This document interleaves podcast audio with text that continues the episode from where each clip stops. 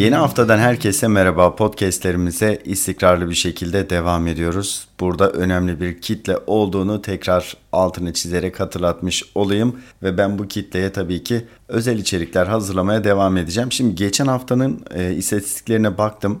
Ne kadar izlenmişti? Yaklaşık 4000 kişi bu podcastleri düzenli takip ediyor. Giderek de artıyor. İstikrar burada çok önemli. Eğer beni dinleyenler arasında bir podcast yayına hazırlamak isteyenler varsa en önemli konu anladığım kadarıyla istikrar sonrasında tabii içerik geliyor. Şimdi zamanlama konusunda bir öneri bekliyorum sizden. Çünkü mesela ben bu podcast'i ne zaman kaydediyorum? Pazar akşamı. Neden? Çünkü siz pazartesi sabah çok erken saatlerde veriyorum. Sabah 7 gibi yayın açıyorum. Hani siz bir yerlere giderken bu bir toplu ulaşım aracı olabilir, bir araç olabilir. Bunu dinleyin diye ve doğru bir zamanlama olduğunu düşünüyorum ama yine size sormak istedim. E, Twitter üzerinden mentionlayabilirsiniz. DM'lere pek yetişemiyorum ne yalan söyleyeyim ama mentionlara bakıyorum tabii ki. Orada atıfta bulunarak kendi önerilerinizi de paylaşabilirsiniz. Çünkü pazar akşamlarını feda etmem anlamına geliyor. Pazartesi sabah size güncel bir podcast hazırlayabilmek için. Bu böyle devam mı etsin yoksa daha mantıklı bir saat var mı? Lütfen önerilerinizi benimle paylaşın. Gelelim aldığım notlara. Şimdi geçen YouTube kanalımızda Shift 8net'in YouTube kanalında çünkü birkaç tane YouTube kanalımız olduğu için en babası yani Türkiye'nin en çok izlenen teknoloji YouTube kanalından bahsediyorum Shift 8net'ten. Bir tane video paylaştık. Bir tane telefon buldum. Bu telefon Çin'den geldi. Özel bir telefon. Xiaomi'nin Mi 10 Ultra modeli. Bu model şarj konusunda acayip bir sonuç veriyor. Şöyle ki firmanın iddiası şu 5 dakikada %40 şarj olduğuna dair. Biz de bunu test ettik. Kutu açılışını gerçekleştirdik.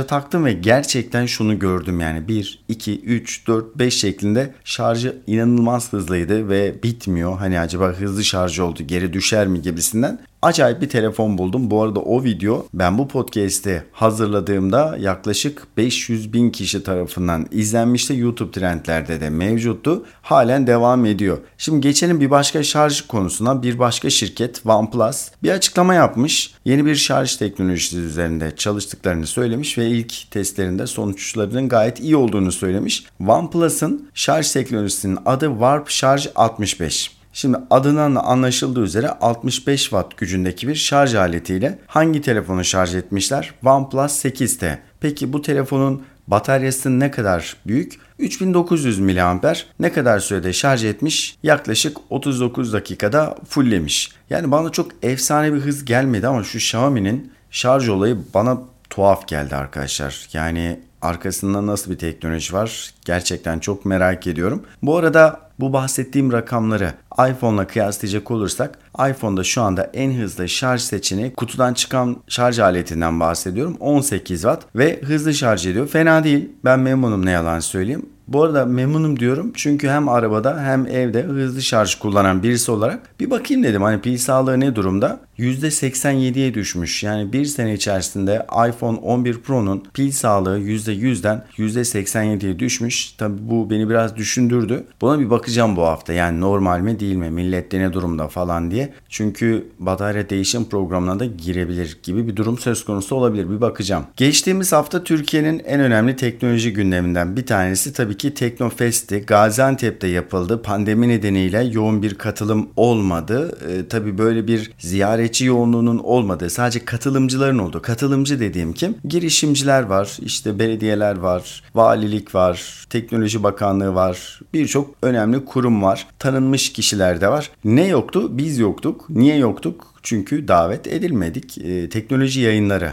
davet edilmedi. Sadece biz değil. Birçok teknoloji yayını ve teknoloji editörü de orada değildi. Neden olduğunu bilmiyorum tabii. Belki yoğunluklarına denk geldi diyeceğim ama benim önerim burada olan bitenleri herkese anlatabilmeleri için özellikle influencerların, teknoloji yayıncılarının mutlaka buralara davet edilmesi. Şimdi aranızdan şey diyen olabilir. Kardeşim illa davet mi gerekiyordu? Yani sen gitseydin. Orada pek öyle olmuyor. Çünkü pandemi nedeniyle öyle her yere girip çıkamıyorsunuz. Eğer bir yaka kartınız yoksa o nedenle ben de o riski almak istemedim ama takip ettik. Gerekli medya desteğini de verdik. Çok güzel işler oldu. Umarım gelecek sene bu etkinlik daha daha da büyüyerek devam eder. Alışveriş deneyimlerimi sosyal medyada paylaşıyorum. Özellikle Instagram'daki hikayelerden paylaşıyorum. Hatta bunları da bir araya getiriyorum. Şimdi bir tane kitap siparişi verdim. Bu kitap e, özel bir kitap. Sade Uzunoğlu'nun editörlüğünde birkaç tane daha değerli yazarın bir araya gelerek oluşturduğu bir kitap. Kimler var? İşte Emre Alkın, Barış Esen, Cüneyt Başaran gibi birkaç isim daha var. İlgimi çeken biraz bilgi sahibiyim ama bu konuyu biraz daha pekiştirmek istiyorum. Konu şu,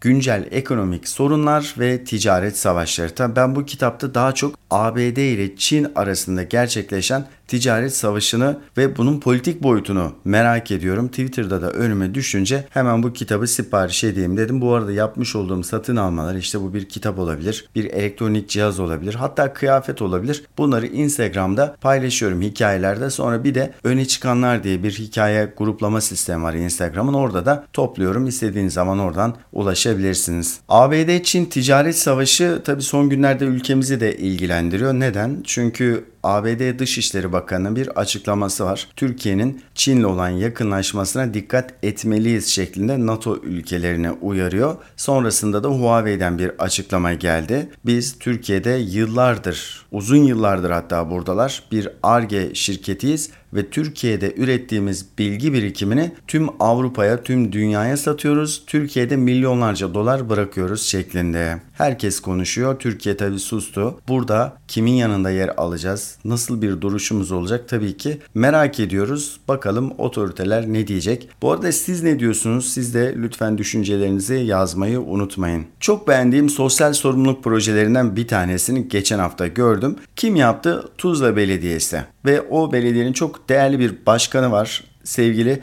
Şadi Yazıcı. Twitter'dan takip etmenizi öneririm. Gerçekten inanılmaz çalışkan bir yerel yönetici ne yaptı? Askıda Tablet diye bir etkinlik yaptı. askıdatablet.com bir web sitesi. Ne oluyor burada? Tabletiniz var diyelim. ihtiyaç sahibi birisine vermek istiyorsunuz. Size fazla ya da yeni bir tablet aldınız. Eskisi evin bir köşesinde duruyor. Şimdi özellikle eğitimlerini online olarak gerçekleştirmek isteyen kişiler var ama araçları yok. Tablet, bilgisayar, telefon yok yani böyle bir durumda maalesef kitap dağıtır gibi tablet dağıtamadık. Böyle bir durum söz konusu.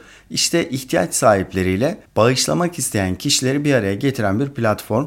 Tabi buraya yardımda da bulunabiliyorsunuz. Biz de kurumumuz adına 10 tane tableti burada ihtiyaç sahiplerine göndermek üzere anlaşmış olduk. Siz de bu web sitesine giderek eğer ihtiyaç sahibiyseniz talepte bulunabiliyorsunuz ya da kıyıda köşede bulunan bir tabletiniz varsa veya satın alarak sıfır bir tablet hediye etmek istiyorsanız bu web sitesini ziyaret edebilirsiniz. Şadi Yazıcı Beyefendi'yi tebrik ederim tekrar. Bu aralar Twitter'a biraz fazla zaman ayırıyorum. Enteresan bir konu düştü önüme. İşte Mahfi Eğilmez Hoca'nın bir açıklaması olmuş. Starbucks ve müşteri eğilimleriyle alakalı bir açıklama. Tabi bu bir haber sitesinde karşıma çıktı. Şimdi haberde ne deniyor? Önce ona bir bakalım. Avrupa'da en çok Starbucks mağazası olan ülke İngiltere'ymiş. İngiltere'de 723 tane Starbucks bulunuyormuş. Türkiye'de 523 mağazayla ikinci sıradaymışız arkadaşlar. Üçüncü sırada da Fransa'ymış ama onlara fark atmışız. Şimdi ekonomistler konuya farklı yaklaşımlar getirmiş. Mesela Mahfi Eğilmez züppe etkisi ve gösteriş tüketimi diye bir kavram anlatmış makalesinde. Neymiş bu? Gösteriş tüketimi düşük gelirli insanların statülerini yüksek göstermek amacıyla yaptıkları pahalı harcamaları züppe etkisi neymiş? Yüksek gelirli insanların durumlarını iyi göstermek için yaptıkları gereksiz harcamalarını ifade ediyormuş. Türkiye'de uzunca bir süredir ücretler enflasyon kadar artmıyor demiş hocamız. Ücret dışı gelirlerin en azından son bir yıldır enflasyon kadar artmadığını ekonominin küçülmesinden çıkarabiliyoruz. Buna karşılık kafeler dolu, sokaklarda arabalar cirit atıyor. Bu durumu AVM'lerin yeni gezi yerleri görevini üstlenmesi, yazın serin kışın sıcak olması, insanların çoğu kez bir çay içip uzun zaman kafelerde oturması gibi başka bazı durumların yanı sıra kısmen gösteriş, burası önemli, Mafi Hoca'nın sözleri bunlar, kısmen gösteriş tüketimi, kısmen de züppe etkisiyle açıklamak mümkün demiş ve ortalık karışmış. Çok kıymetli bir dostumuz var. Adem Metan, radyocu. Onu da takip edebilirsiniz. Güzel paylaşımlar var. O da demiş ki katılmıyorum. Tepende dikilen garson yok. Her yer priz, güçlü internet erişimi vesaire vesaire demiş. Adem'in paylaşımından sonra bu konu benim önüme düşmüştü.